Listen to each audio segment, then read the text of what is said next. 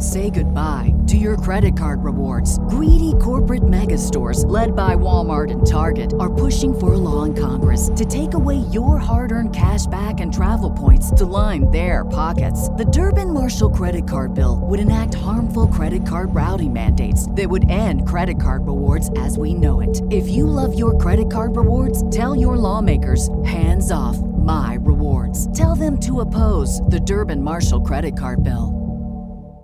The following is brought to you by the Social Suplex Podcast Network. This is John Silver, lead recruiter of the Dark Order, and you are listening to All Things Elite.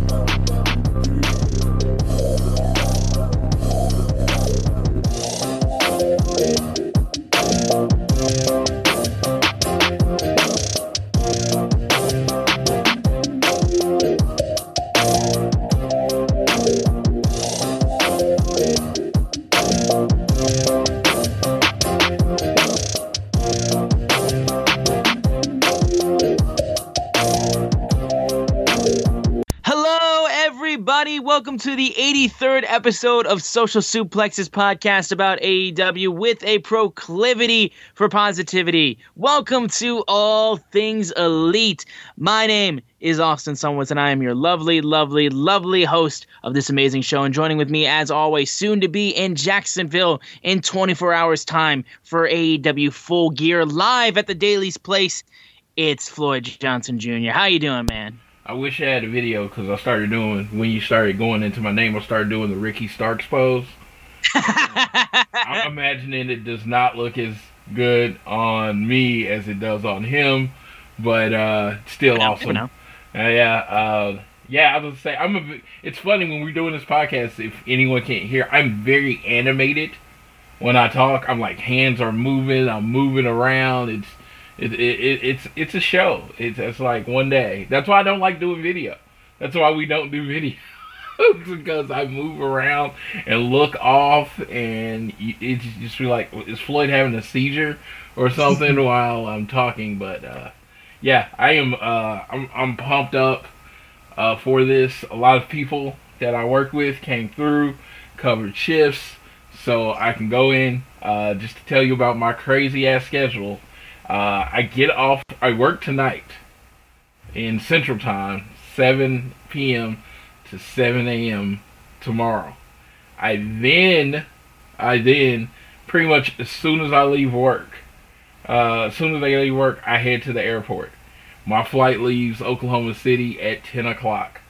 Stop in Chicago, Jacksonville at 4:25 p.m. Eastern Time, and then uh, get my car, check into a hotel, and I'm supposed to be at the arena by uh, six uh, six p.m. Eastern time for it to open, but sometime. But the show starts at seven thirty. I go, watch the show and I leave back to Oklahoma City the next morning at seven a.m. to get back in Oklahoma City eleven twenty-five Central Time to then work at seven p.m. Central Time till 7 a.m. on Monday. So that is my schedule over the next 48 hours. I know none of y'all probably care, but that is seriously like what's going down, so I can be there. Yeah, it's gonna be a wild time, I'm sure, and very jealous for sure. I mean, like I haven't seen live wrestling since February, since uh, Revolution, which I mean, like already grateful that I've been able to attend the amount of AEW shows that I've had. But um, shout out to everyone who's going to be at the Daily's Place to see full gear. I'm jealous. Be sure to stay safe. Be sure to follow the rules so you don't get kicked out. We wouldn't want to see that happen, and we want to see you guys last through the entire show and make a lot of noise for these matches because the card is looking wild. Um, and we got a lot to talk about on the go home show of AEW Dynamite this week. But before we get into the show, I want to make sure that you're downloading the fine show right here on Google or Apple Podcasts. And shout out to our Spotify listeners. If you listen on Google, Apple, or Spotify, be sure to share the podcast with your friends if you enjoy it. We'd appreciate it. Please leave a rating and a review. And if you're so inclined, you can also leave a donation through our podcast provider, Red Circle. And if you want to follow us on social media, I know it's a lot considering these last couple days. I totally get it if you're not on it right now. But despite all that, if you want to follow us on social media, we are at AT Elite Pod on Twitter. Follow Social Suplex at Social Suplex on Twitter. Myself at S Zoomer4 on Twitter. And Floyd Johnson Jr. on Twitter is just at Floyd Johnson Jr. Now we have a little bit of big news in multiple areas. Now, Countdown to Full Gear is the obvious news. We have a big pay per view on our hands. A lot of big matches that have been announced, a lot of stuff that we're looking forward to, and a lot of big moves that were made uh, in the Go Home show, which we'll talk about later in the full amount, full recap of Dynamite this week. But also, we had a smaller, well, depends on how big you view this. Um, I viewed it as a pretty big news, and I I reminded Floyd about this actually was that we had the announcement of AEW Games has popped up on social media and has been announcing an announcement, ironically, that on November 10th we will be hearing about AEW games. There was no more information that was listed. We don't know necessarily if it's. There's been two ideas that I've been seeing floating around. It's either AEW's version of Up Up Down Down, which I see is like kind of the lesser option, though I do appreciate it. I love Up Up Down Down. Or more likely, we're getting more information on the future AEW video game, which is the thing that I'm very much interested in because uh, for me personally, video games are kind of dry right now. Uh, the only game that I got recently that I pre-ordered that I've been really into was uh, Fuser, which is like this Harmonix guys who made Rock Band DJ game, which looks like a bunch of fun. But I like uh, considering like wrestling video games right now. Yeah, I, I need to know more about what AEW's got. So Well, see. We'll see what that is games- on November 10th. Video games is not dry for your boy because I got the Xbox Series S today. What? What? You did. I saw on Twitter. Yeah, I didn't even know they were shipping. Like, I got a, a notification that FedEx was shipping something, and I thought it was one of my PlayStation 4 accessories because I've, you know, been getting a lot of. I ordered a bunch of accessories, so they've been getting here early. And then I the I saw the box, and I saw it was from Walmart, and I'm like, is this the Xbox? And they're already being shipped to people. This is crazy.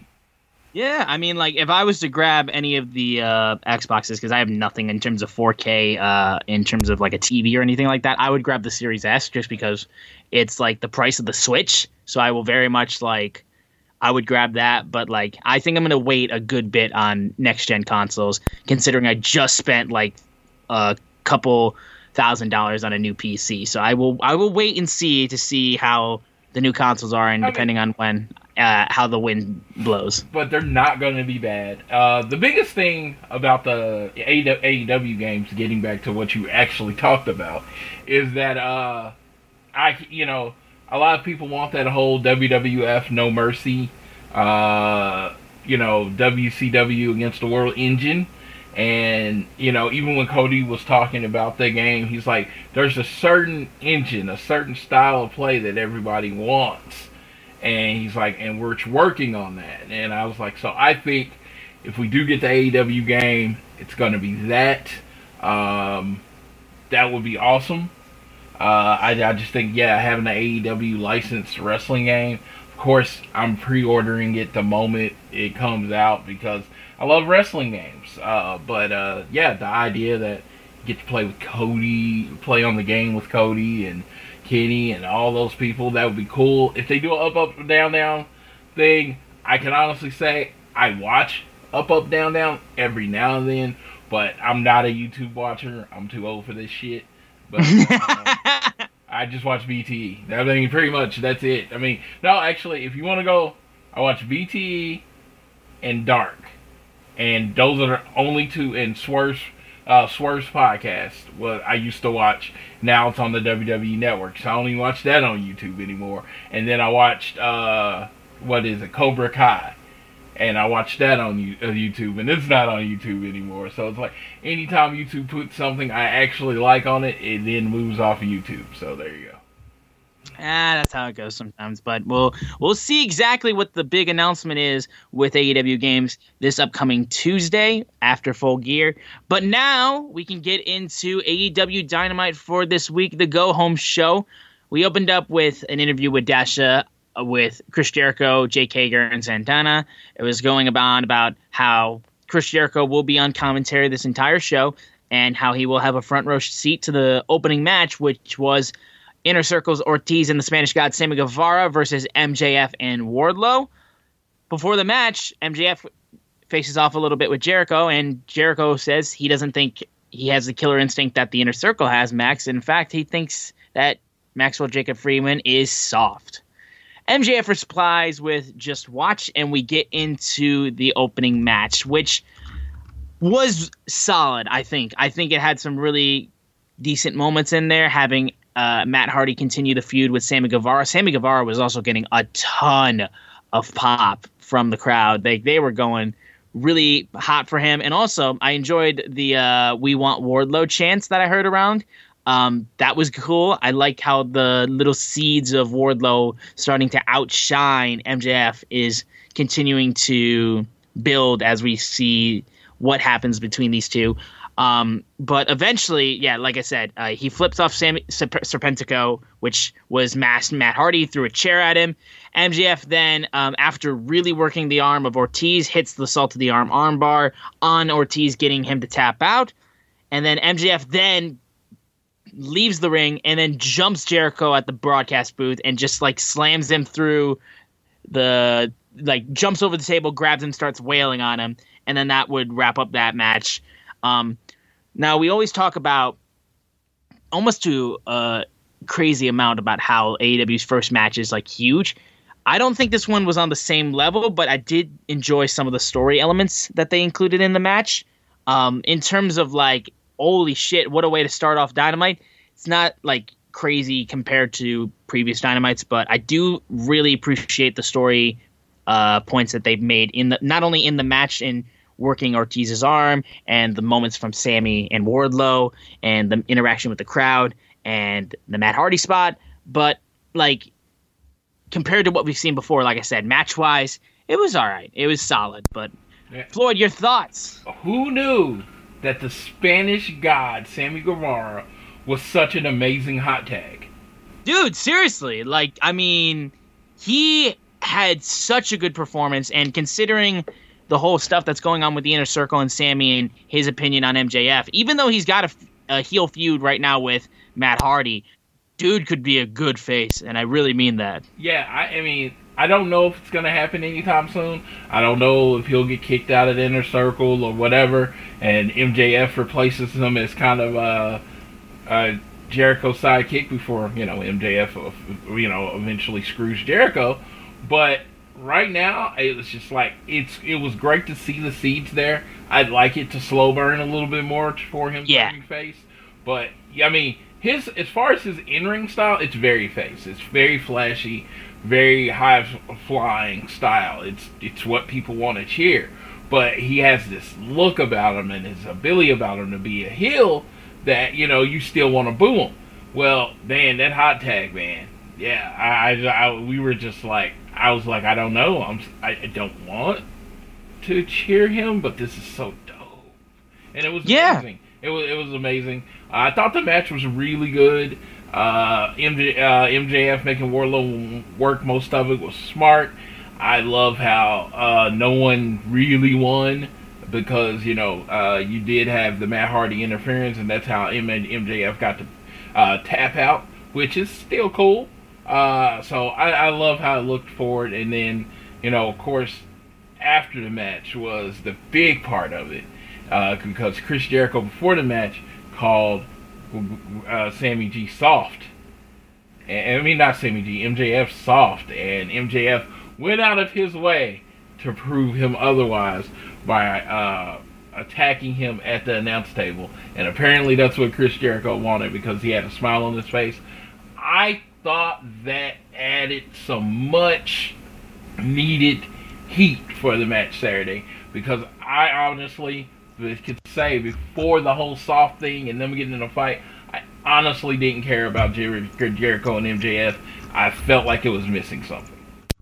Yeah, I can totally see that. I mean, just the whole idea that it's just like it's basically a heel versus heel match. So it's kind of got a weird element to it. But the moment that they had right there in that match and just the interactions that they've had that have become increasingly more like, like it's, I, I'm trying to think of the word of it. It's becoming increasingly more intense between them but from two weeks ago when they were singing and dancing. And then, of course, now we've gotten more and more actual intimidation and intensity between the two in this match, which is making it seem a lot more. It's it's building a lot more towards something. So I think that they're really starting to get towards somewhere, and it should be really solid. Um, we then had an interview with Tony Schiavone interviewing Kenny Omega about his finals match for the AW number one contendership title match, and he talks just on about his accolades and how he's destined to win this tournament and then become the next AEW World t- Champion.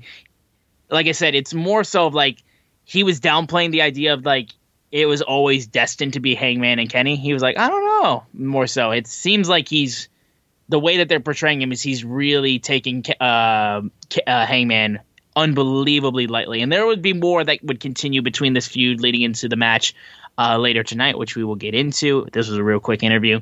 And then we had the singles debut of the best man, Miro, versus Trent. And I will say this because there's been a lot of talk about Miro and his his slow rise in AEW and how AEW has been slowly pushing him in the company and how people weren't happy with Miro's debut. They haven't been happy with some of Miro's previous matches or how he's been showcased.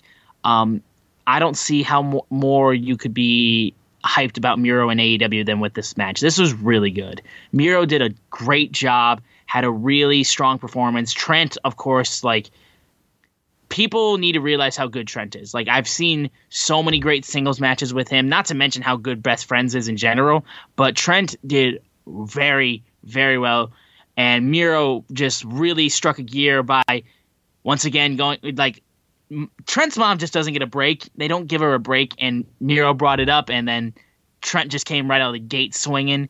And yeah, they are just they went crazy on this match. It was way better than I think a lot of people expected, and I really enjoyed it. And eventually, Trent would jump off the spring, jump off the top rope, and then Miro got him with a big kick, which also I couldn't necessarily know if that was I like I believe that was a botch, but it the way that they pulled it out made it look planned because he slips off the top rope when he goes for the springboard, and then he immediately gets up and then gets kicked in the face by Miro, which then goes into the game over. Like the way that it was do- like recovered made it look like it wasn't a botch. I think it was still a botch, but even still, the recovery was great. I just needed to point that out. Um, and then uh, Trent would then tap out. Miro got on the mic and again went after Trent's mom, but then Orange Cassidy jumps from the top rope and crashes on Miro and Kip Sabian and there was just a brawl between that whole group with Chucky T also going after Kip Sabian eventually. And then also Orange Cassidy got jumped by there was a point where Orange Cassidy got jumped by uh, John Silver's and members of the Dark Order when he got after he got slapped by Penelope Ford. There was a lot in between this match uh, building towards uh, Full Gear where John Silver's got one up on Orange Cassidy, uh, which built to their match. There was a lot in this match. It was it was it could seem a little crowded, but I didn't really feel it that way. It was really well done. But Floyd, do you have any differing opinions, or do you kind of follow where I'm lying? I, I kind of follow where you're lying, but as far as the match, I felt like this was the closest, like I've seen to first year Rusev in a long time. Like when Rusev hit the uh, the, uh, hit the main roster, he was just so dominant and so impressive. And I think we got a lot of that in the Trent match. And it didn't bury Trent. It was like Miro, Miro looked amazing, but uh, Trent still, you know, still kept up with him. He showed how good of a wrestler he is. It's like if you look at the point of this match, he hit every toe. It was to establish Miro as a killer. Uh, Trent is to keep his spot where he is, to add some heat to the Orange Cassidy John Silver match, and to uh, you know uh, set up going forward the best friends versus uh, Miro and uh, Miro and Kip Sabian, maybe building towards the wedding. It's going to be great.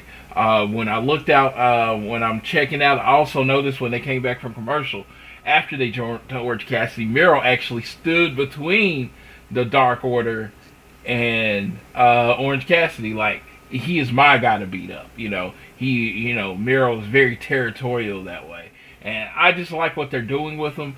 Uh, again, you know, we get a lot of knee jerk reactions as far as what AEW does, and Miro's been one of them. But it was like they didn't know they were getting Miro. You know what I mean? It's just like when you have such talented roster and then you get another talented guy, you know, you might have to wait a minute before he gets pushed. And it's like this match, like like this is the Miro you're going to see going forward. And I thought that was really good. Yeah, I did too. We then had the second part of the Kenny Omega Hangman interviews where Jim Ross interviewed Hangman Adam Page. And while Hangman is, of course, got a drink in his hand, he's asked about uh, Kenny Omega and he kind of just brushes off a little bit. And um, Jim Ross asks just straight up if he's nervous facing Kenny Omega. And he said, yeah, because this is the f- closest he's gotten to the AEW World title since he lost to Chris Jericho when he said he would be the first ever AEW World Champion. So if he doesn't win Saturday, he doesn't know what else he got other than that glass of whiskey in his hand. And that was a really, really good uh, short promo. I felt like it really made his his um, motivations unbelievably clear clear of what this match means to Hangman, and it really provides a good dichotomy between these two. Like I'm like this is I'm telling you, this match could very well seal the show. It's going to be insane. The amount of like the the massive chip on Kenny Omega's sh- uh, shoulder right now, with how he's back into singles action. He was considered the best wrestler in the world for years. He's won multiple tournaments that he's competed in New Japan, and he's very much touting how good he is versus Hangman, who very much knows he's got everything to lose here because, I mean, his tag team's broken up. He's got nothing else except for like his whiskey that he's got in his hand, and considering how many people doubted that he would be the first AEW World Champion, he's still got a couple doubters, but now a lot more people are on his side now. So a lot of things have changed since that first championship match. So I'm like this like everything that's surrounding this match I love. I love it so much. Uh, I feel like there was a lot of foreshadowing to what's going to happen Saturday, and I, I mean, I mean, like I'm going to go more into it on the preview of the show, but I just think it foreshadowed so much of what's going to go ha- go down uh, happen Saturday, and I think a lot of things in the show foreshadowed uh, Saturday, and it was just like it got me so excited, it gave me the bubbles in my stomach. So that is, uh, I am looking forward. I think Hangman has found his niche, found his role, and I think if fans were around, he'd be like nuclear over. Oh yeah, Uh, yeah, but uh, it's just you know with the crowd you can't hear it. It's just be like he hits the tone on a sad drunken man better than anybody I've ever seen. And you know how you you drinking your whiskey and you get overconfident. You know you're you know you get that uh you get those first three shots in and you start getting that uh you know bra- you get that bravery those alcohol you know guts and you big man and then you take a couple more uh shots and you're like then the truth comes out. And that's what I felt like that JR interview happened. Like at the beginning he was like girl I'm gonna whoop his ass. And then by the end of it it's like okay well my whole career is was based on this. If I lose this I don't I don't have friends anymore. I have nothing. And I just thought that was crazy yeah. We then had Team Taz make an appearance, talking about how Taz stayed out of outsat sat outside Tony Khan's office or TK's office for three hours trying to just get a couple minutes of his time, and he said he was too busy for me. Talked about how he really does appreciate and respect the ranking system that AEW has. Brian Cage is 10 and 1, he points out. And that Mox match that he lost doesn't count. So he's ranked number one. So who do you have that's better than Cage? Why does he not have a match for full gear? And what about Ricky Starks, who's won 10 of his last 11 matches and is not even in the top five? And just eventually, they're just saying, like, now it falls on the EVP. Cody, you believe in the model, do the work. Team Taz is getting worked right now, so full gear, FTW will be making a presence guaranteed. And nice, simple, really well done by Taz. One of the better promos, one of the better promos I've seen him cut. Like just him, Ricky Starks really worked the mic well.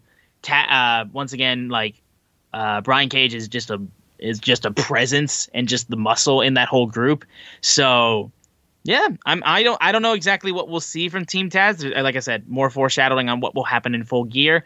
Um, possibly he gets involved with like more, what I'm looking like is like Cody might be seeing a little bit of Team Taz in their TNT title match. So we'll see what Team Taz does. But anything you want to say on this segment, real quick, Floyd? Yeah, it's, simple, it's something about those New York voices. Taz, It is. something that I, I mean. They have this yelling attitude and that accent to it. You just believe everything they say. Oh, yeah. and, it, it's just I believe everything Taz says.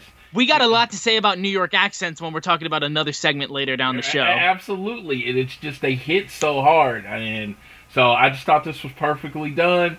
It keeps you from forgetting about uh, Team Taz, even though they're not on the full gear card. Yep. Then we had Young Bucks versus Private Party. Uh, I believe this is I want to say this is the third time they've wrestled since AEW's inception. And right before Private Party got into the ring, Sammy Guevara ambushed Matt Hardy, got payback after what happened earlier on the show, spikes his head on the entrance ramp with a twist of fate. And then uh, after Private Party kind of chases Sammy Guevara off, then Young Bucks come out and again we're reminding ourselves of what we have coming up in the show for full gear what the tag team title match is going to be about how if the young bucks don't win the belts they will never title challenge for the titles again. And the the point that was being pushed a lot in this match was why are the young bucks wrestling this match?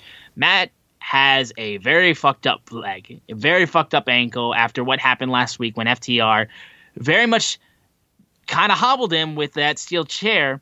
So from the entire match on, Matt Hardy, Matt Jackson was uh, limping and was showing the effects of that attack, and like they were like pointing out, like they don't need to wrestle this match, but they're doing it anyway. So they were showing their mean streak and they were going ahead and just really working a good match. I mean, these two guys know each other really, really well and put on really solid matches.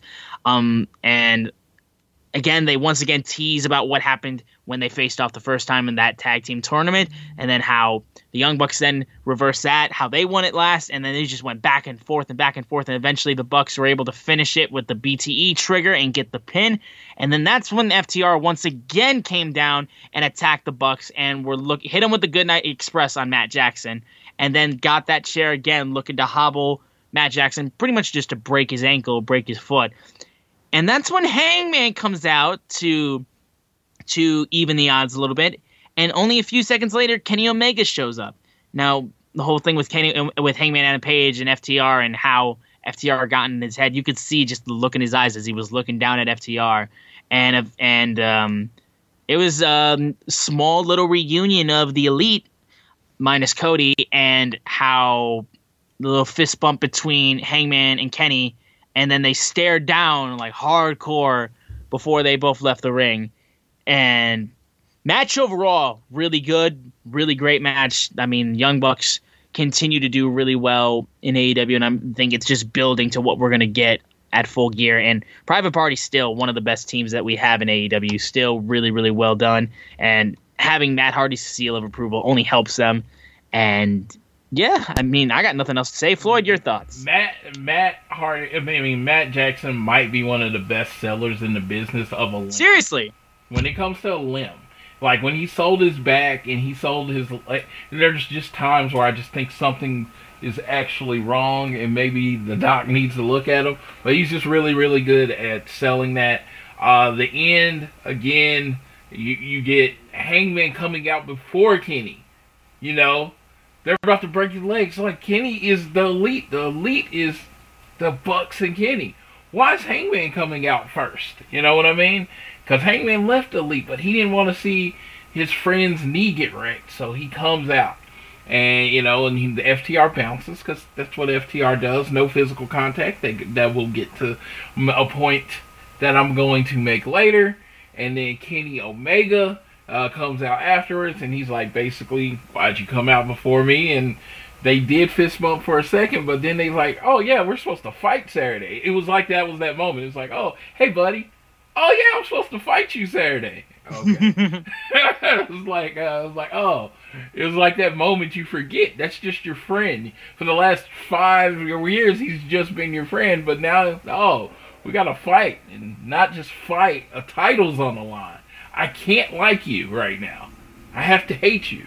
And so it, it, I think that little, just that moment there, just d- drove home that fact. So uh, yeah, I just thought that was I thought this was really cool. Shout out to Private Party and Young Bucks for stepping up. Uh, I uh, wrote this in the notes. Uh, Scorpio Sky and Shawn Spears match had to get moved because Scorpio Sky was around someone that had COVID. Now Scorpio did has tested negative on every test since then, but to watch out for everyone around, they just went ahead and took him off the show. Shawn Spears basically tweeted out a bunch that he was ducking him you know, st- stole his moment again. So uh, yeah, I just wanted to throw that out there. That's why we got this match. But yeah, it ended up working out. AEW, I have to say, and it's one of the best companies I've ever seen at pivoting. Yeah, there's just there's there's a real sense of like even if they're not testing positive, if they know for a fact that they were in contact with somebody, they know okay, keep this away. Like, make sure. And also, when they do find out that somebody's no longer testing negative, they do kind of, I feel like, do what I think the NFL needs to be doing and like have an incubation period and like kind of just make sure, okay, you don't have COVID, just kind of chill for a minute. We'll bring you back when we think you're you're good. You've spent like a couple weeks and away from people and like you kind of just like like a full week of just like you don't go in contact with go anywhere where you could get in contact with anybody. I feel like so like AEW's like they're they're treating this with the utmost uh, seriousness, which is crazy because they're the only wrestling company right now, at least uh, between the two major ones, where fans are allowed to attend. Yeah, uh, yeah, absolutely. And and what I was uh, really getting to there is that uh, when the match that replaced it was probably going to be. I'm like, I think Scorpio and Shawn Spears are going to do a great job, but the tag match that replaced it was probably better than Scorpio Sky and you know Shawn Spears. And it's just like, I don't, you know, I know how long you've been watching and how long I've been watching. Anytime they have to do emergency replacement, it's never better than what would have been originally there. And it's just AEW does such a great job of when they do the replacement match, it makes you forget that you missed a match. Yeah, hundred yeah, percent. But yeah, as far as their COVID, it's top notch. The fact that it's run by it's run by an NFL team probably helps a lot because they're already doing all the tests and they're already staying above. And like Jacksonville, I think they're about to have their first player to miss a game because of COVID. I mean, it, I mean they've been on top of it. They've been one of the league leaders in it as far as not, you know, not having people on their IR. So whatever Jacksonville slash AEW does, they're doing it right. And generally, if if anybody is gotten caught up, it's because they're not following the protocols and the guidelines that Jacksonville and AEW have put out. Yeah. yeah. Now, oh my God, this segment, this next segment, my God. Uh, the in-ring face-off between the Mad King Eddie Kingston and the AEW World Champion Jon Moxley, leading into their I Quit match on Saturday at Full Gear. And Tony Khan made it very clear um, before the segment even took place, where if there was any physicality, the match would be called off. It would be forfeited. And oh my god, like I got like physical chills watching this this segment. These guys didn't hold anything back. They like I mean like you literally saw Kingston and Moxley like nose to nose. They were just screaming at each other. And just Moxley was after being told like how your belt is all that matters in its sport and I, you're holding it i'm taking the title from you this isn't a game moxley then all of a sudden talks about loyalty and how it's a frail thing in this business.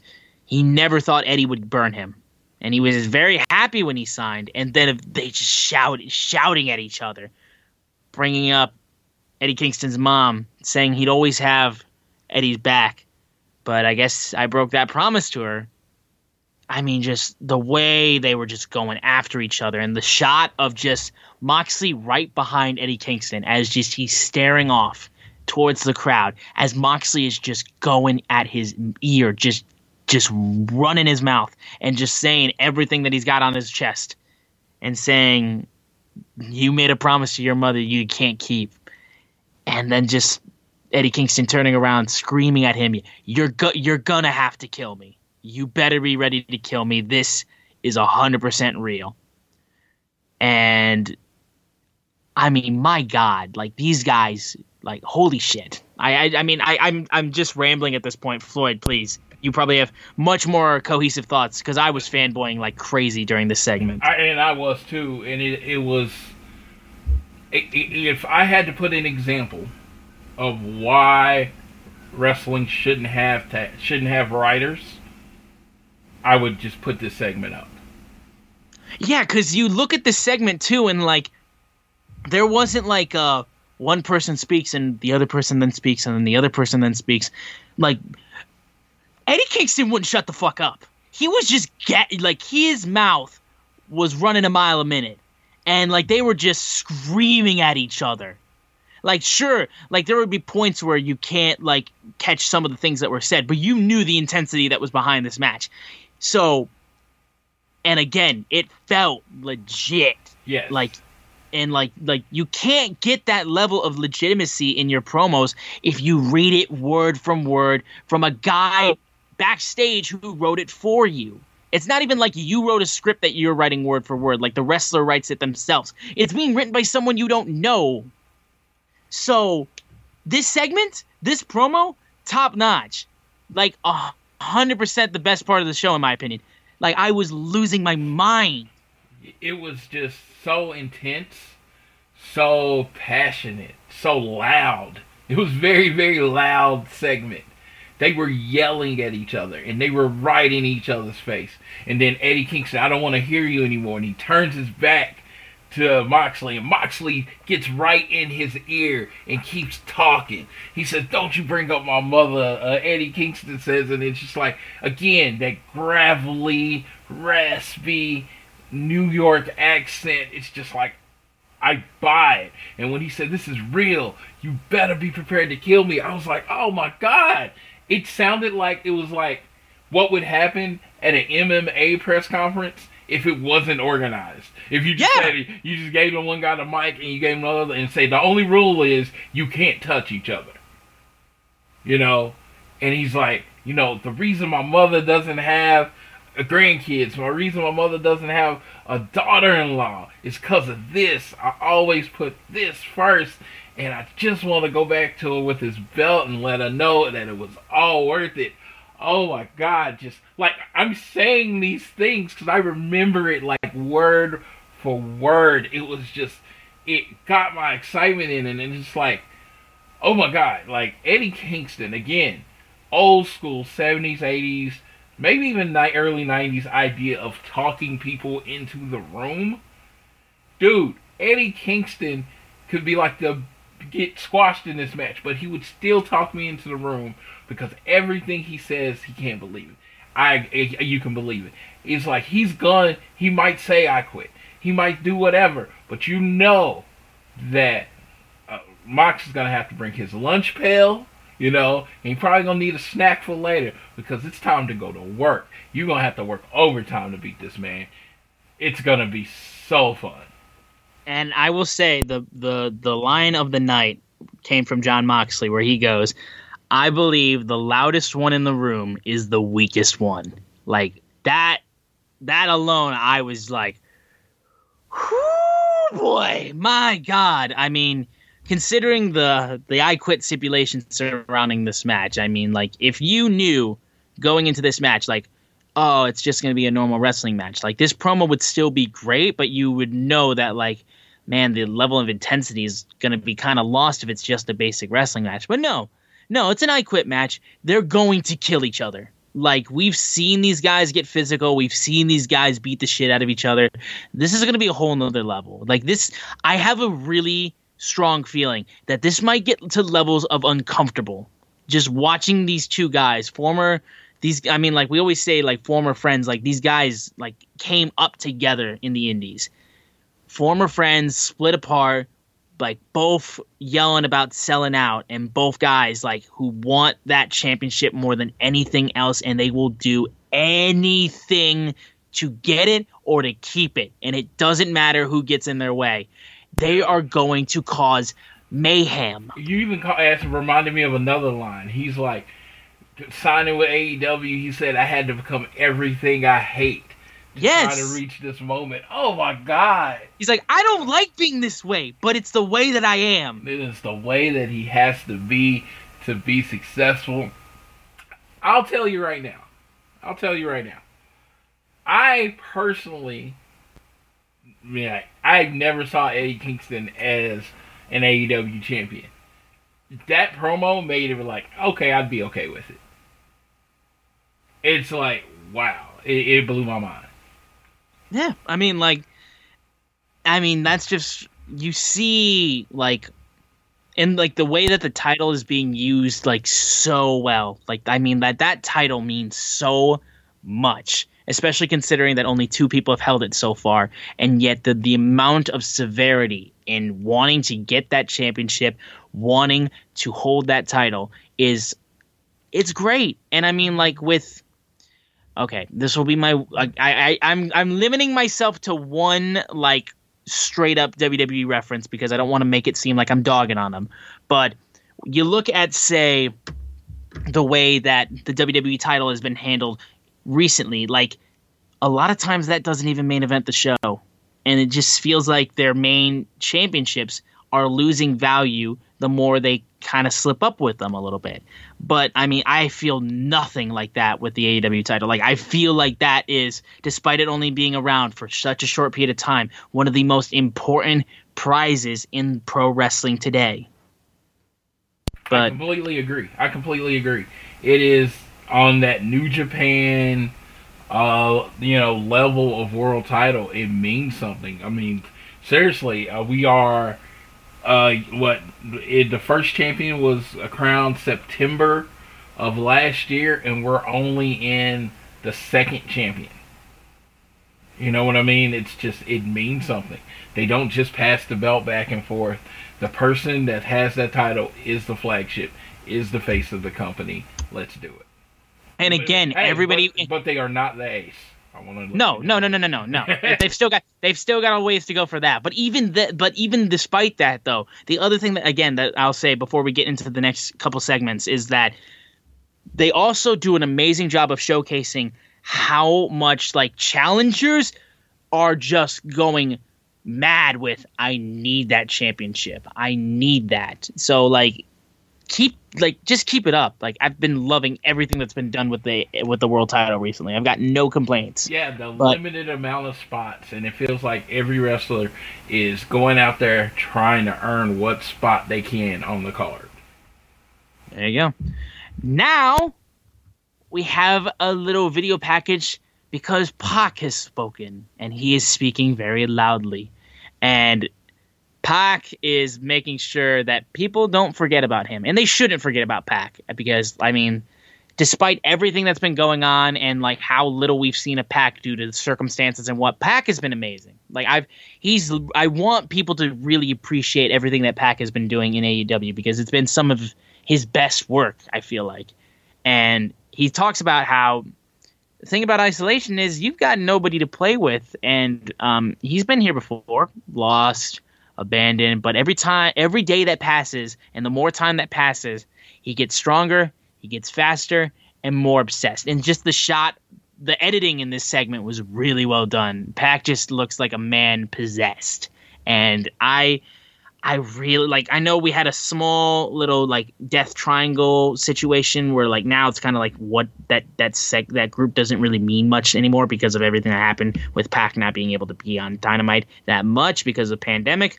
But also you got um like Eddie uh Lucha Bros that are very much involved in different areas, including with Eddie Kingston. And I mean, I just want to see Pac like really get just go. Like if there's somebody that you should see go for the TNT title very soon, if Pac is back in the ring very soon, Pat, he should be one of those main guys going for that TNT title. Like no question about it.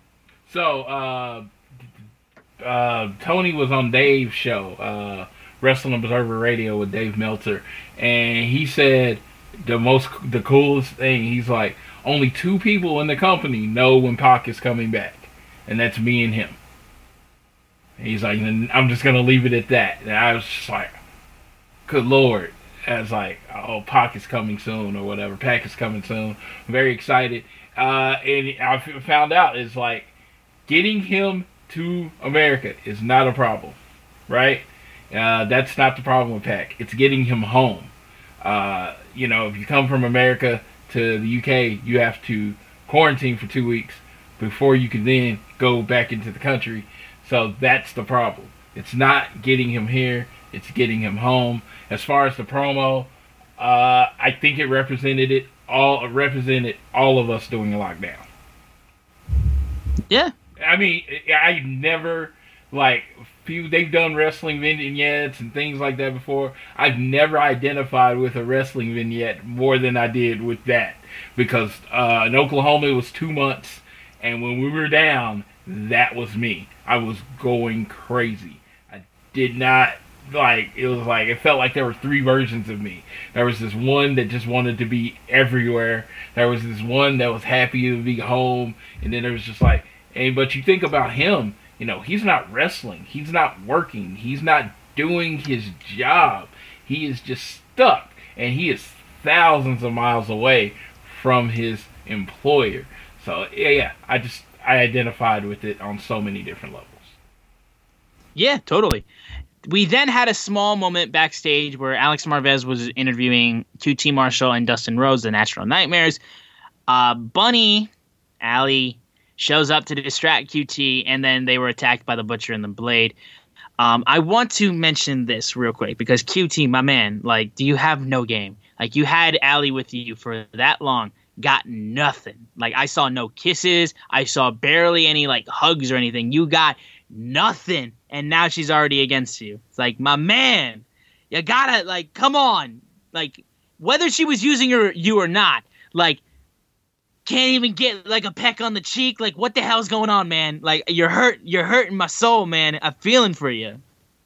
But anyway, get, getting that segment out of the way real quick. We then had Nyla Rose facing off against Red Velvet, building up to when she challenges Hikaru Shida for the AEW Women's Championship.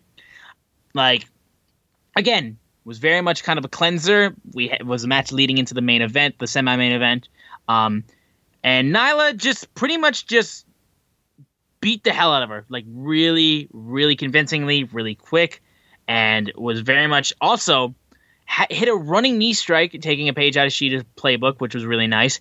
And then Vickie Guerrero, Vickie Guerrero, my apologies, approached Shida at ringside and then said Nyla was going to break her bones on Saturday. And then Shida grabs Vickie, and then that's when Nyla and Shida began to start to beat each other up a little bit before the referee separates them. Um, now, I mean, like, I don't like saying it. I mean, like, I first of all, match on paper for the AEW Women's Title. This match means a lot going into it, just because like you got a former champion and Shida uh, who's held the title for a very long time. It's just the fire for the women's division is still not where we need it to be, and we're just waiting for the moment where it really starts to build some head of steam. And again, I'm really hoping that people are tuning in for the women's matches, so that way we get more opportunities to see them because it's just like we need to see this division grow and continue to grow. So I'm hoping that it does. And like it's just like the weight. It's it just it's just because we see these matches and we're like, that was good, but we want to see a lot more better stuff. And like I mean, we've said it for the last few weeks, and it's just going to take a lot more time to see where the women's division goes. So I just hope people still stick with it. I know it seems like the women's division is just an afterthought, but people just need to stick with it in order to make it grow the way that it should grow. Well, I will say this that again, this is straight from the Tony and Dave interview. basically women's division has been hurt by injuries and COVID because he's like the plan was for Yuka to be a bigger part of the division. She's stuck in Japan. Plan was for Riho to stay in the division, stuck in Japan. Of course, uh, they had Bea Priestley. They just let her contract expire because she was stuck in Japan. So you just had all these. That's three major pieces, major worker, great workers, major pieces of AEW that are out. Then you had kind of the rising star of the women's division, Kris Statlander, to, like blew out her knee, like to shreds. Like she's not going to even start being able to train until next year. It's going to be well into next year before she wrestles again. And it's just, I've never seen a division in wrestling as snake bitten as this women's division is. So they're trying to build on it. They're trying to, but then of course they do. They do. They don't do any you know good on their own because uh, you have Britt do her thing and come back and have a match, and then she goes away for a few weeks. She's not even on Dark. You know, Swole's kind of went away, and you don't, you know, and, you know, no real explanation, no vignettes, no anything to keep you invested in the women's division. And it honestly feels like this Nyla Rose and Shida match kind of came out of nowhere. It's just like, hey, you two are healthy, wrestle each other. That's Yeah. what, that's what this match feels like to me. I'm like, if you give me the card, top to bottom, the least emotionally invested, even under Orange Cassidy and uh, uh, Orange Cassidy and John Silver, is this match. Why? Because there's no heat. They tried to give you heat in that little segment on Wednesday with Vickie Guerrero, but there was no heat. And it's like, well, is Brandy going to be a part of it? Because it seemed like Vickie was cutting the uh, promo more on Brandy than she was on Hikaru Shida. So, I don't know. It just felt I was confused, and I was like, Yeah. why would not even why would the normal average viewer care? Why would a passionate person that looks for any leaf or inch or inkling, someone that talks very positively about AEW like all the time, I couldn't find a reason to care about this match other than it being for the title. Yeah, and like Floyd said, again, it's really important to realize that this division has been snake bitten because you look at the men's division, you look at the tag division, you look at the, just the general roster that we have at AEW, like top of their level, top of their game with the stuff that they're putting on in AEW. Just the growth of this division and the growth of this roster has been massive. But a the women's division, like I like we said, there's cracks just because we've lost key pieces. Riho, we've lost a lot more key pieces on the other side of things. Just more. It's just it's not at the place that it needs to be. So that the point is that the women's division has had to play catch up for the last few months, and it's not been an easy process. And with people starting to tune off when women show up on their television and when the w- women's matches happen, it's not helping the situation. So we know it's going to take a while for this division to pick up steam. It's That's the most important part, and I do think a big thing needs that needs to happen is women need to start being more parts of these factions because the factions are on TV, right? No Dark Order's on TV. That's so why it- Anna Jay, yeah, like I said, Anna Jay is like one of the key pieces in the women's division, even though she hasn't wrestled that much. Yeah, because she's on TV. Uh, then you have a Red Velvet was out with Brandy, and Brandy will be out with the Nightmare Family. That'll add to it and get more visibility on women. Uh, they need to do something with Tay Conti. I was Uh, just about to say. Uh, yeah, I don't know what she's gonna do, but I feel like something's coming there, and I think a lot of it is we are waiting on that third hour of the show, that new show that's gonna have a third hour. Uh, I think they'll do a lot more with women in that hour, but it's still women will get not on TV if people keep turning the channel when it comes on. And again, like we know it's not at the level of quality that we want it to be, and we know that there's still a lot of catching up to do, and that's just the issue. It's just that the main roster is so good, and the men and the tag division is at like, like crazy levels of talent, crazy levels of storytelling. Like, like, and like we'll go down the card and we'll say how every match has something really sticking with it that's making it exciting to watch, and the women just don't have that yet, and it sucks and we want it to be the same reason because I promise you when I say most fans that watch AEW. Most fans that watch wrestling in general, we want the women to be represented the exact same way that the men are being represented and have it be the same importance. Like for God's sakes, like only a year ago, not this year, but a year ago, we had a all women's WrestleMania. So trust me when I say we genuinely do care about these women appearing in good parts of the show and appearing in good segments and having more than one match on the show and having more than one storyline going on and it only being around the title. I promise you that. So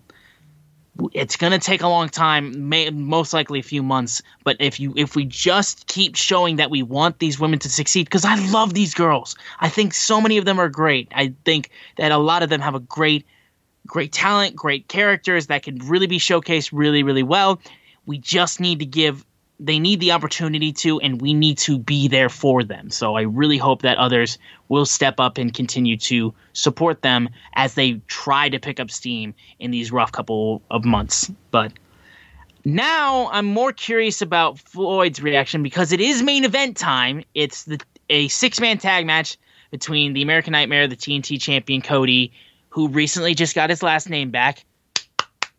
Yes. Um Oh my god. Way too fucking long, but my god, he got his last name back. Yes, uh, Cody got his last name back. Uh, apparently, some strategic, uh, strategic, you know, information from his lawyer, his uh, methods from his lawyer. He went after the WC old WCW names, and uh, WWE didn't like that, and they exchanged basically his uh, rights to the old WCW names for the Rhodes last name. So Cody Rhodes, once again, is his wrestling name. I am very happy for him. I mean, I've never called him anything other than Cody Rhodes, but it's still cool that uh, he can officially use his name and put it on merchandise. And him and his brother both own the Rhodes name again. Question though, because we know that Cody can no longer challenge for the AEW World Championship. Can Cody Rhodes challenge for the WWE for the AEW World Championship? All right, I'm gonna go stand on the corner and sell this thing. No one in the world hates that stipulation more than I do. me, and I'm like uh, as far as me and Tiffany, uh, uh, we hate that stipulation. Yeah, I we're like, uh, like, yeah, like it, it makes no sense. I don't. I think it paints you into a hole where you lose a main event match or whatever. I don't think he's ever breaking it. I don't. I think you could still get him versus a champion in a non-title match. I still think at a big pay-per-view or or big dynamite episode you can get the champion versus champion and you know no title changes hands but you could get Cody versus Mox or whoever's the TNT champion. I think you can get that. I don't think Cody ever is going to be the AEW World Champion. And I think it's simple. He's the booker. You know what I mean? He is yeah. over the men's division. I know Tony makes the last call. He is officially the booker. But Cody is over the men's division. He, you know, books and decides a lot of the ways that the show goes, right? Him winning the world title just doesn't mean as much. Yeah. You know, it's Jeff Jarrett. It's uh, it's Jerry the King Lawler. It's all those people that worked uh, territories and just put the title on the guy that they knew wouldn't leave. So with Cody, I, I don't. Cody is one of those things. I don't think he would ever do it unless it was to get heel heat. Yeah. Because the only thing is, it was just his word. It wasn't in the contract. It exactly. wasn't. It wasn't Chris Jericho saying, "I want this to be the last time he fight for the title." They just kind of shook hands on it. So heel Cody, who's a dick, can say, ah, "I I didn't sign anything. Of course I'm going to fight for the title." Me personally, yeah. at that point when he fights for the title, I think he should lose. But again, that's just me thinking out loud. But as long as he is face, I think it is safe to say Cody's not going to play any loopholes. Loopholes are for heels. I don't think heel Cody is too far away though. Okay. Well, so Cody Rhodes and the Gunn Club making their Nightmare Family debut versus the Dark Order members Colt Cabana, John Silvers, my boy, and Ten. Um, Billy Gunn is fifty-seven. I just had to throw that.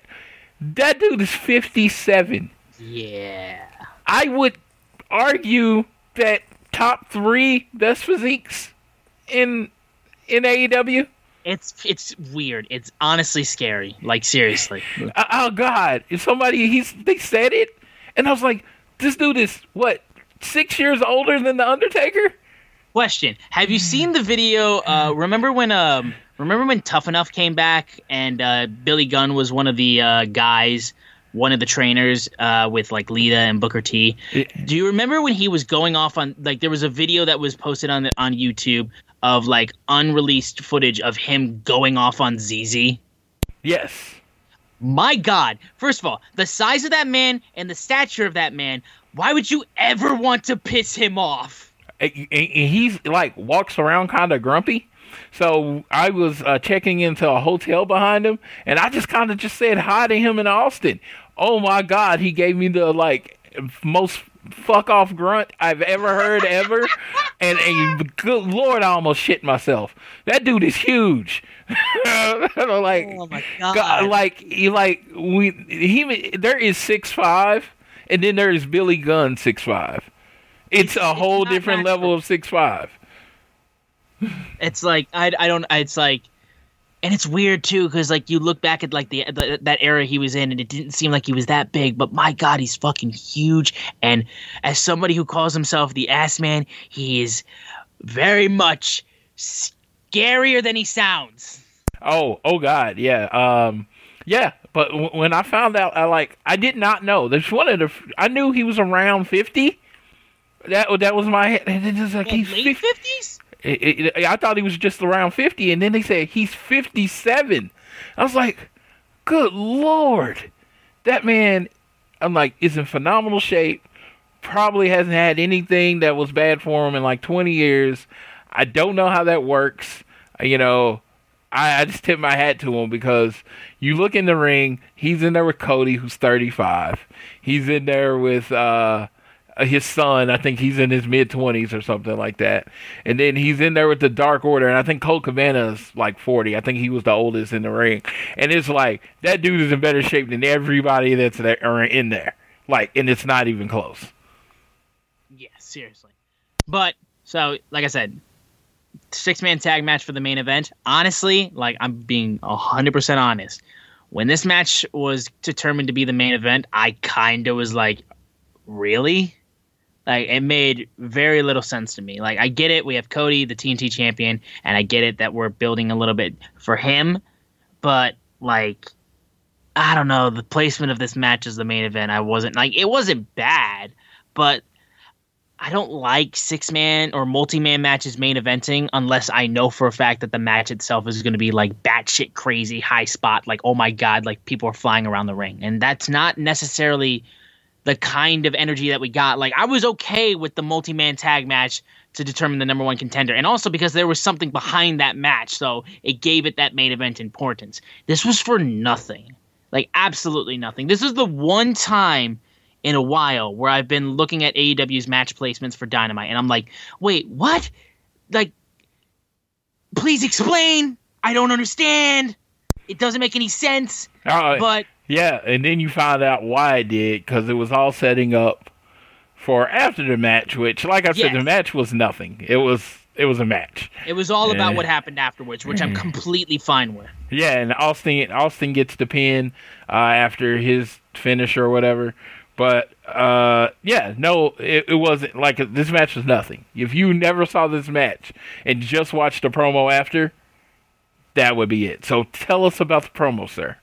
So Cody got on the mic, and Darby Allin once again up in the rafters, going full sting, uh, just watching the match. He grabs the mic and says that his opponent is telling him that the TNT doesn't want him to be their champion at Full Gear, and he's like, they would love it if Darby was champion, and if circumstances were different, I would love it, but difference is that he recruited Darby and he wants him to take one last look because the truth that I speak contradicts the lies that a lot of people live. You want the ace belt, but the problem with Darby is that he's not the ace. Yeah, Burn. yeah, and that's why I was like, it's the ace belt. It's the belt supposed to be the belt of the best wrestler slash performer in the company. I don't think like I will tell anybody. uh, and you can hate me for it or whatever. I think as far as all around performer, I'm talking promos, in ring ability, presence, entrance, all that stuff. I think there's nobody that is as big as is presented as as big of a star as Cody, and that's how I see it. So him saying this is the ace title and you're not the ace, man, it's amazing. And I just thought that was great. And I like the whole Darby just staring down, not reacting, very Sting ish. And I love it. And I just like I I just think again there was nothing missing in this match. I, f- I felt like the build up was well, especially with their three match series going into their fourth match. I think the build was there, but I think this promo just kind of put it over the top, put it over the boiling point. It it added a lot of questions as oh who I thought the result. If you've listened to the show early earlier this week, I was like, there's no way Darby can win, and I'm like now I'm like on the fence about that. So I think you can make it work as far as storytelling that Cody wins, but uh, yeah, I just thought this promo was excellent. I mean, if it wasn't for Eddie Kingston, it'd be the promo everybody was talking about. It would have been honestly. Like I understand that like people who prefer this promo, but I mean like Eddie's got a whole another level in terms of cutting promos. And when you're pairing him with Jon Moxley in a segment, you're not winning that promo battle. You're just not. Yeah, like so. I said, I love Eddie Kingston until the bell rings. I, and then the bell rings, he's kind of added me, but like Saturday is going to be kind of a street fight. You know, yeah, it's going to so be a fight. Completely different. and he's like way better at those than to me than he is at actual wrestling. So they're going to go out to kill each other, and I think that adds to it. A ton, like absolutely, hundred percent. But that was the go home show for Dynamite. Again, I'm, I will say this was strong, very strong. There were points in the show that kind of dipped. Mainly, the main event didn't didn't finish off as much as I wanted to, but again, the promo made up for it big time. Eddie Kingston, Jon Moxley, my God. The storytelling, every match has a little bit of something leading towards it. There are some that are less than others, but every match has been like given the spotlight in the show to lead to the pay per view, which is what you're supposed to do. Now, like I said, some are less than others, but I mean, we'll we'll get into it more when we get into what we're gonna do right now, which is talk about our predictions for Full Gear. But Floyd, real quick, thoughts on the Go Home show for Dynamite this week? I thought it was a really good show. I thought it did what it's supposed to do: build up excitement for the pay per view. Uh, we got uh, it's leading into a dark and then a road to dynamite or whatever. I mean, road to full gear tonight on uh, YouTube and TNT. So I think it did it did what it's supposed to. Not every show is going to be an A plus home run, and some. But if you think about it, as far as go home shows, it was kind of perfect for what it needed to be going into full gear because this card is fucking loaded. It's probably the best on paper card that they've put together in AEW seriously. Now let's let's let's not even waste time and let's get into the look like the rundown of the card for full gear tomorrow and we'll offer our predictions and who we think will win each of the matches. We'll start off with the buy-in. We have one single match and is the NA- NWA World Women's Championship between the recently crowned champion Serena Deeb, my girl, and Allysin Kay. Now, I really like that the NWA title is on the sh- on the show. Buy-in, I get like it's not really their title, so I get it. But at least we get to see that ti- that title defended, and the way that the NWA has been working with AEW, I am 100 percent for. Serena Deeb just won the title, so I don't see her losing it. It seems very simple that it's going to be retained by Serena. Yeah, and I'm just going to put a couple cents. Not only did she just win, uh, Uh, what's her name? Allysin Kay's contract just ended with the NWA. So guess what? They're so not going to. about that. Yeah. So there you go. There's nothing more to be said on my part. Should be a completely, completely workable match. They are both very good professional wrestlers. Yep, and now going into the main card, we'll start from lower up, I think so. We'll start with Orange Cassidy versus John Silver's singles match.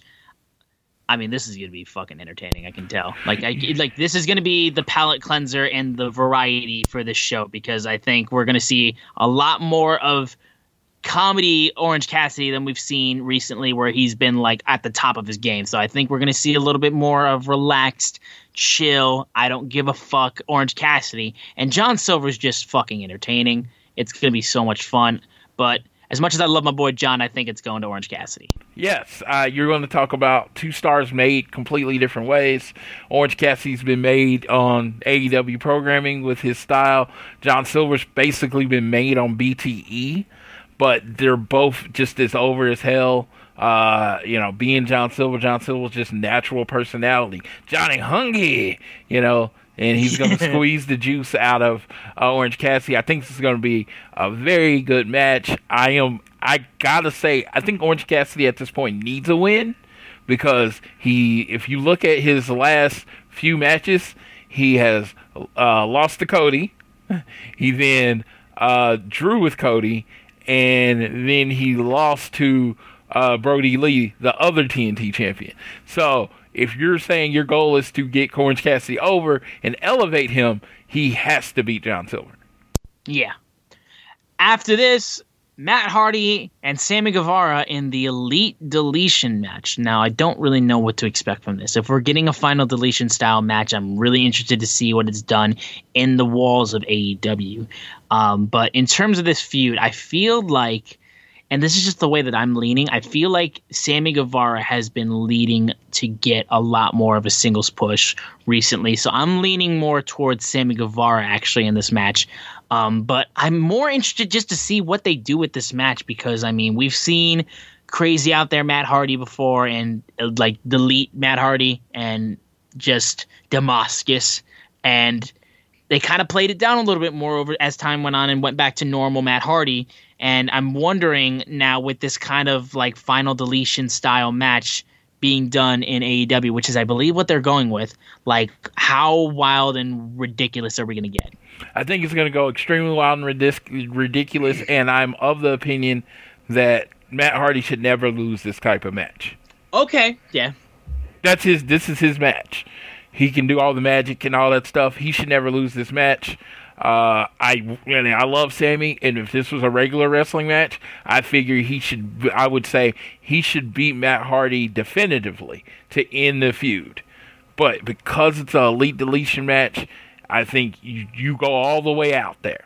You go with the white eyes and the teleportation. I think you go all the way. I think you try to outdo Impact and WWE with your ridiculousness.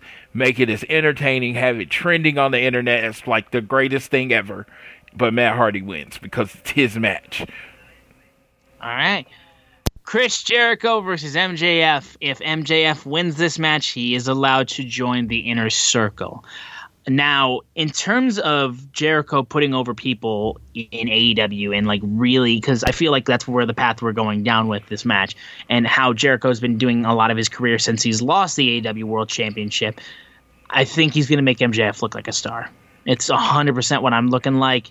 And MJF will win, join the inner circle, and it will cause like just dissension among the ranks in the inner circle, people not wanting MJF there, and him interacting with people and just trying to be buddy buddy with them. And again, kind of doing what he did with Cody and the Elite and the way that he was acting. Like, I mean, that's how people fell in love with MJF's character when he first showed up in AEW.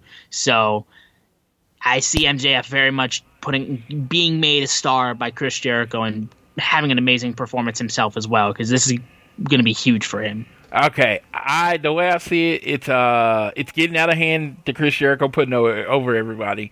I think we need to establish Chris Jericho as a top star again. So I would have basically Jake out cheat Chris Jericho out cheat MJF, beat him, and then maybe on the show invite him to go ahead and still invite him to join the inner circle, and you know do that, and then of course later MJF screws Jericho over. But you know, all these people, you know, these casuals that tune into uh, AEW pay per views to see Chris Jericho, they are going to get tired of seeing him lose. Okay, I can see that. I guess. Yeah, I mean, just you think, look at- I just think if you put that stipulation there, and you're still going to have him join the inner circle anyway. I mean, there's no point in to not have MJF win. Well, uh, I he- do think. I do think that yes, Jericho needs to have very convincing wins against very convincing people after this match. Yeah, because I'm looking at like we're looking at this year. Revolution, he lost the world title. Yeah, Jericho lost the world title. Uh, let's see, um, Double or Nothing. What was he on the show or did he just call the show? Oh no, he yeah they lost they lost in the Stadium Stampede match, and now at All Out he lost to Orange Cassidy. He would have literally lost every major show people have tuned in to watch him on. I mean, yeah. So, but at the same time, though, again, Jericho's one of those stars that's been in the business for so long that, like, I mean, like, let's like let's take a look at after Cena lost against The Rock at the first WrestleMania they faced off, and like he lost again and again and again and again and again, and he didn't lose any star power. That entire year that he was like just spiraling downwards, and again, his star power was never gone, and I feel like that's the level that Jericho is at in his career. And I think I and I agree. I just think you you've been saying he does need to get a couple big wins and losses matter. Wins and losses yes. matter. You hammer that home. All Jericho does is lose in big matches. Yes, and again, I do think it's going to be like after this match, he will continue to he will start to really pick up big wins. But MJF, I believe, is winning this match. Yeah, absolutely. I going with Jericho. I just think that makes the most sense. All right. Well, Hangman Adam Page, Kenny Omega in the finals of the AEW World Championship Elimination Tournament. And the winner gets a shot at the AEW World title. This match, oh my God. I'm going Hangman.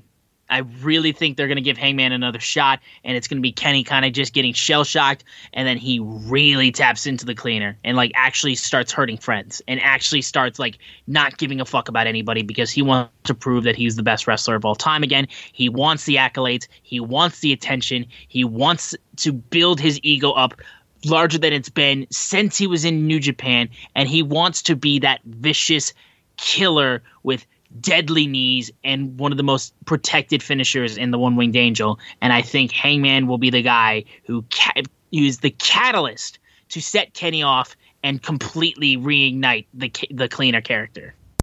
So you know every pay per view uh, that me and you have worked together, and everyone has been around. If you listen to the show regularly, I have to make an insane, never gonna happen prediction. That's what I Let's do. Let's go. Let's That's go. what I do.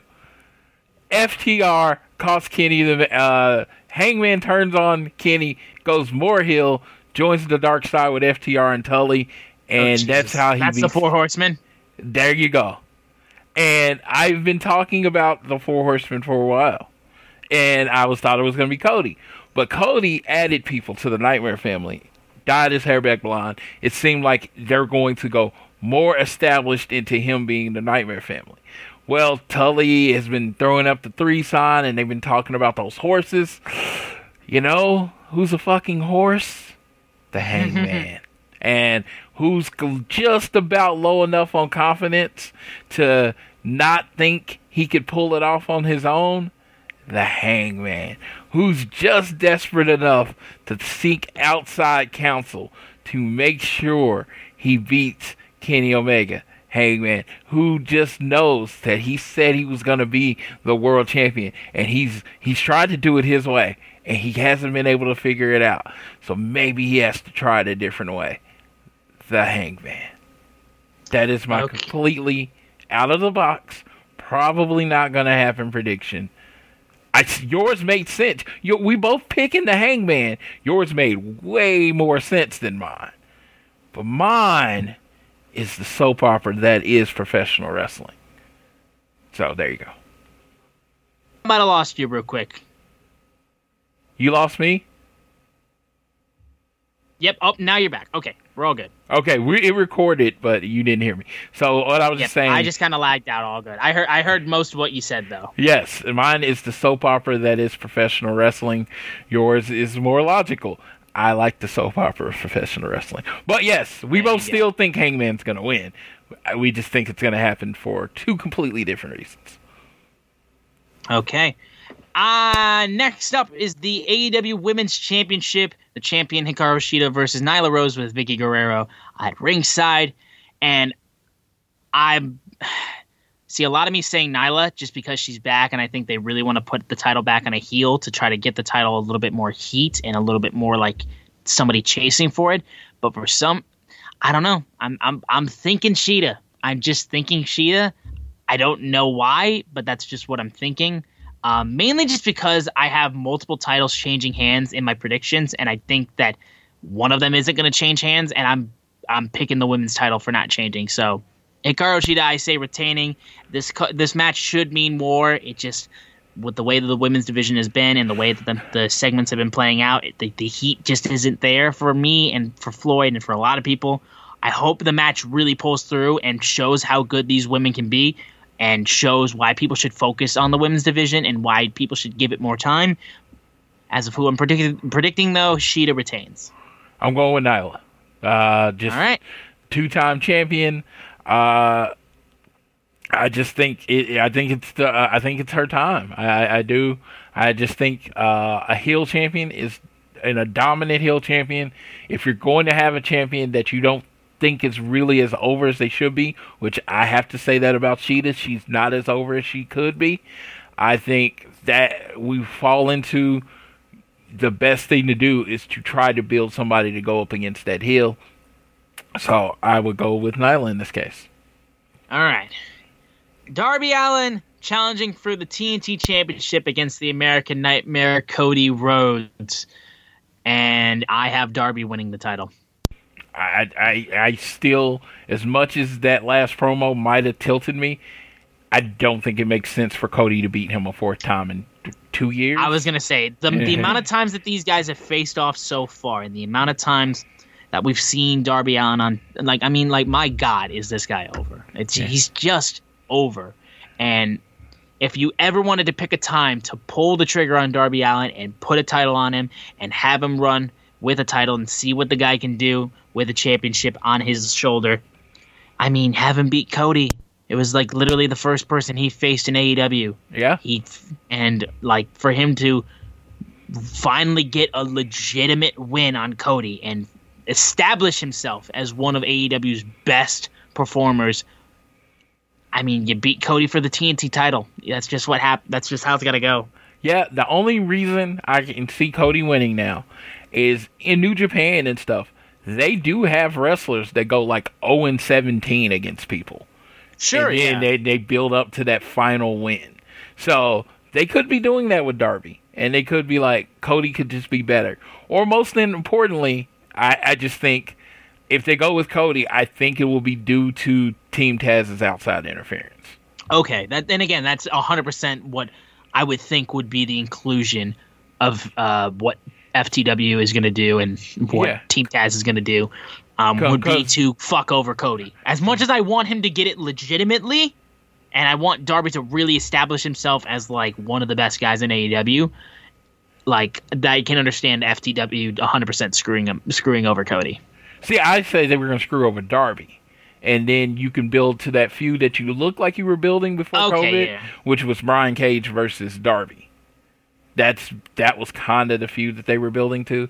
And as far as Cody, you know, maybe Darby and Cody end up wrestling as a tag team against Brian Cage and Ricky Starks. Maybe we get something like that. Uh, I think Cody loves him because he reminds him of Sting so much, and you know, very clear that his favorite wrestler growing up was Sting. So I, I, I like that. Um, I've also heard overtures of Sting's contract and stuff ending, Legends contract ending with the WWE, and he might be showing up.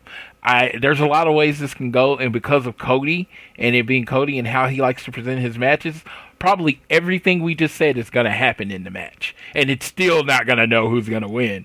Uh, But uh, yeah, I, I you know personally, I just think it's time for Darby. I think you got your fan base that love him. I think I, I think it's time for Darby. I don't. I, Darby's one of those people I never think should be a champion a long time. I think you know yeah, he's just the good guy to get screwed out of the title all the time. But I do think it's time for to put the belt on him. All right. FTR, the AEW Tag Team Champions, facing off against the Young Bucks, who, if they do not win, they will never challenge for the AEW Tag Team Championships ever, ever Uh, again. uh, the Cody gimmick And- stealers. Uh, The Cody gimmick continues. gimmick stealers. Like, come on, you could at least pick a different show. Come on. Seriously, right? Come on. but you won't like this. I'm picking Young Bucks. With Uh, them throwing that, with them throwing that stipulation out, like, Uh, and with like and I think being the first face off, I, I see it's being Young Bucks is beating them. and I think it's everything that the Cody match was. I'm and uh, Matt having a bad will. I think it's FTR. I think they beat him, and the Young Bucks uh, can't challenge again. Uh, and I think we'll get FTR and Young Bucks again later, but it just won't be for the belts. Uh, so no, uh, yeah, I, I, I'm going FTR, not just because they're my team, just because I mean, you look at the bad will. Uh, you know, they love to work the knee. I think it'll be an old style school match. And I mean the Bucks may win. The Bucks may win, but uh I can see a fucking horse screwing over the Bucks. All right, all right, all right. Yeah, I mean, it goes back to uh, back to the earlier uh, uh, prediction. I think Hangman screws over the Bucks, and that builds up to even. Eventually, we can get to that War Games because not only does Hangman We never fucking got that. yeah, yeah, guts. yeah. The the uh the uh it not only does he screw over, you know, Bucks, he screws them over to the point where they can never defend for the title, ch- challenge for the title again. The ultimate screw job. Okay. Well, we'll see what that comes out of. Again, The main event. Most likely the outlandish, main, oh, outlandish. I'm going out outlandish. Yes, Yeah. crazy outlandish. Main event, most likely, AW World Title, I Quit match, Eddie Kingston versus the champion Jon Moxley. And there's no way Andy Kingston wins his title. I mean, I- am not I even to excited say to talk about it, but I think it's going to be a hell of a match. I, It's gonna be amazing, If, yeah. you know, you talk about star quality, I don't really roll like that, but I think it's going to at least be a four star match. I think they're going to kill each other. I think they're both going to be bleeding profusely at the end of the match. But at the end of the match, Eddie Kingston's going to say, "I quit," and we're going to move on. Eddie Kingston is not the face of AEW. I love him. I think he's an amazing wrestler. I was like on that sign to Eddie thing, and I think he brings something to the roster that no one else does. He is not world champion. He has a ceiling. The world champion is not in that. And and and as much as like and as much as like I love Eddie Kingston's work and the just the intensity in the man's face and everything like that, like Jon Moxley's just like there's there's no reason as to why Moxley shouldn't continue to hold the title. He's still literally one of the best guys you got, and no one's gotten tired of him yet. I have not heard anybody get, getting tired of John No- Moxley. nobody- At least where I've looked at. and nobody builds a face. I'm like, like you, you need a, if you want a description on how to build a face champion, Moxley's entrance to his world title and through here, he is a badass. He is him, but he is a badass, and it's like when people say, ah, ah, "Oh, Mox is boring," I'm like. You know, some people are like they did. Some people hate the Patriots. You know what I mean? They everybody. There's always going to be the guy that hates the guy that wins all the time. It's just that it is what it is. Mox is what the face of this company needs to be right now. Yeah, I mean, like again, like I understand like not liking the character of somebody because they win all like if they win all the time and stuff. Like that's why people didn't like Cena. That's why people didn't like Roman. But I'm sorry, like Moxley's legitimate a badass. He's a legitimate badass, and I just don't see any cracks in what he's been doing. He's doing the best work he's been doing in years so I don't see any reason why you don't continue to ride this gravy train that you got going for you right now. So yeah, that's it's gonna be Moxley. No, no disrespect to Eddie Kingston. Love him to death. He would kill me in an alley if I ever walked past him. But it's gonna be Moxley. But it's gonna be an insane fucking match. But that is our predictions and running through full gear, which takes place tomorrow night. And Floyd Johnson Jr., our correspondent for all things elite, will be there and will be there live at the Daily's place to be taking in all the action. His first, uh, it's just going to be first AEW pay per view since Revolution, I believe. Well, So- no, since All Out. No, wait, all out. Yeah, that's right. Only one I've missed is I Double or swore- Nothing. I, s- Oh. Or you were at Revolution, yeah. Only one I've missed is Double or Nothing. I am excited for this. I am thankful for this. I I thank all the people that have to make had to adjust to make this happen, and I'm literally looking forward to being at the show. Uh, my friend Steve has been training at Shawn Spears Wrestling School, so I get to see him tomorrow. So that's going to be fun. And all Shawn of, Spears and Tyler Breeze, yeah. yeah, yeah, yeah. He's been training at the wrestling school, so I'm very excited to see him because I haven't seen him since January of the Royal Rumble. I haven't seen him since the Royal Rumble. We went to that show together. There you go. And uh, it's going to be a wild weekend for you for sure. And I mean, again, I will be very jealous, but I'm very happy for you to be there. And it's going to be a wild night. But that'll do it for this go home show of a of all things elite. Uh, do you want to announce on the show who won our contest that we talked about last week? Yes, I will announce on the show who won our contest last week. Sweet. I'm pulling it up because I forgot. oh, you fucker. Oh God, no! It's like I've been communicating with her. It's at Helen H Mayer, uh, M A H H E R. She won. She has the credentials. She has verified they work. Uh, this is you know it's kind of a tradition for the show. Every AEW pay per view, we make sure somebody's watching. So uh, through the AT, uh, you know, all things elite account. It's amazing. I love doing it because you know it. It just it, honestly, people love winning things. I, I really want to, I want to say that, and that's why I do giveaways because, like, I did a like a retweet giveaway and I won like a hundred bucks, and dude, you would have thought I won the lottery. Cause you know, I mean, dude, just- I, I, I, back when I was a kid, the first thing I ever won was through a Radio Disney contest, and I won like a CD, and I all I had to do was like, like there was a line from a movie that was played through the radio, and I just had to say which Disney movie it was, and I got it right. It was, it was Herbie Fully Loaded because I believe that was like one of their newest movies at the time. But I said that I won a CD of just nothing but like Radio Disney or Disney Channel songs. But when I won, you would have thought I won like fifty thousand dollars. Yeah, exactly. Because people just like winning. They like being chosen. It's just fun.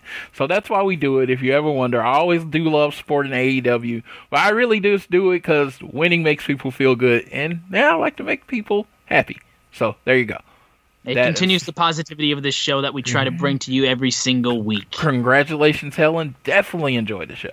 If that Yes, is your thank- real name, I, I I imagine Helen H. Mayer is not like a work name. That's a very I would, yeah. unless it's like a character from a movie or something. I don't know.